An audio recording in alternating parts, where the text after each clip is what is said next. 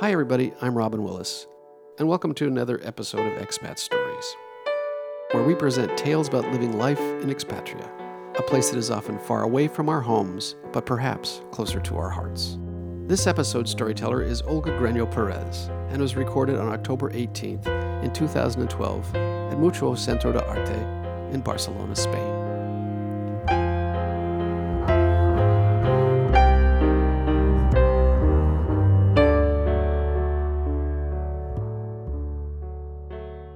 So there I went to New York and I had my backpack. I was 25 years old. I had my backpack and I had the most important thing that I had was a guide of New York City and eight hours in a plane to go from Madrid all the way to New York. And I've heard that be aware of New York and be aware of the taxis. Taxi drivers will take you for a ride and we'll charge you so much money. And I was like, oh, yeah, money. Okay, all right. So the thing that I did during those eight hours was reading the guide and studying the place where I was going to go, a youth hostel in the west, the upper west side. And I really completely studied it. So when I got to Central Station, from the airport to Central Station, I took a a bus. At that time, there was the bus, not the train. I called a cab and I said, We're going here. And I gave him the address. You take this road and then this road, and then you turn here, and then you're there. He was convinced I was from New York City. of course, he was Indian. I didn't understand him. He didn't understand me. But at the end, he got me to the place. It was very late. It was a very raunchy, terrible place. a little bit like that, but okay, I had to put my backpack and leave it in the uh, bottom floor at the entrance, and then they locked the doors. And then I went to my room that I share with five other women, and we went to bed. And when the lights went off, we started hearing on these cockroaches. We're just running everywhere and just and this was every night, every night. And, and my grandmother had told me that when she was younger, my grandmother was born in 1904. She told me that she had been in New York City. She had gone with her husband and she had gone the Queen Mary, I think. She had gone on the Queen Mary and she didn't like it. She didn't like it at all. And I was in New York and I was in this apartment with all the cockroaches going around. And I had to go to work to Harlem because my place was in Harlem. And, and one day I sat down in Central Park and I wrote my grandmother a postcard that said, I don't like this place, Grandma. You were totally right. I just don't like it. I want to finish my stay here for six months and then go home. And then days passed by and I found my apartment where it was a little room uh, that belonged to a Dominican lady. It was tiny, tiny room, but it was fine. And I met my first friend, Rinaldo, who introduced me to other friends.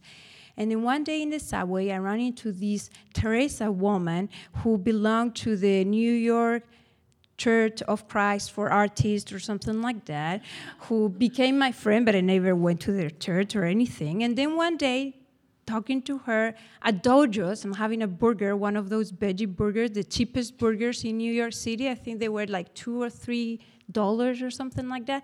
We met this other woman, Kat, who was a writer from the Bronx. And um, meanwhile, my friend Teresa introduced me to my other friend that became my greatest friend from Venezuela, uh, Luz Marina who had a small apartment with one bedroom, and he, she needed to rent that bedroom. So I rented from her.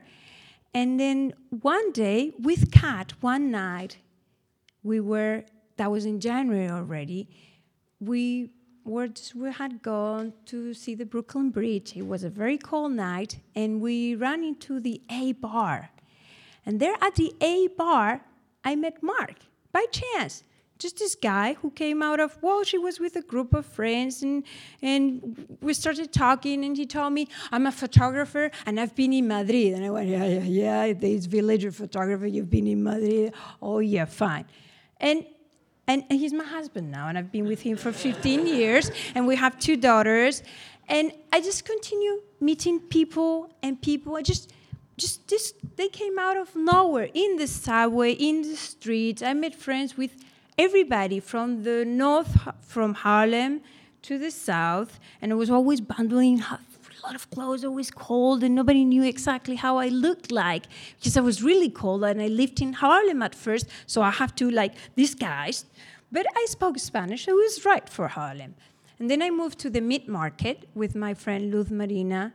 Uh, lived. She was a programmer who became a dancer who sometimes was in the New York Church of Christ, and then a month later she became a Buddhist. And she would just read the Bible to me when I was very sick with a fever, thinking that I had just had an abortion or something like that. This this crazy story. She, but at the end, it was it was fantastic. I had so many friends, so many people that I just bumped into, and they they they were just so open to me, and I liked it so much that for the time that I had to leave New York. Uh, this is another story. It was Mark who brought me here. Not, I didn't bring him. I didn't I didn't do it. He did it. He said one day, I want to go live in Spain. I was like, really? Really? Well, well, we came back. So the day I left New York City, I was in the taxi going to the airport, and, and I was thinking, this is my home. This is truly my home. This is where I belong. And just leaving New York City was the it was so difficult for me that many years after that, when we lived in Madrid, I always thought, I why, what am I doing here? This, this is not my place. New York City is my place. And so that's why I'm an expat. I'm really a double expat. I, I am from Bilbao.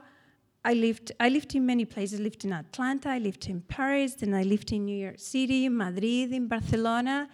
But I am from New York, and if anybody asks me where do you feel from, I, le- I feel from New York City, and maybe not the New York City right now, but the New York City that I lived and the New York City that I enjoy. And this is the reason why I'm here today. Thank you very much.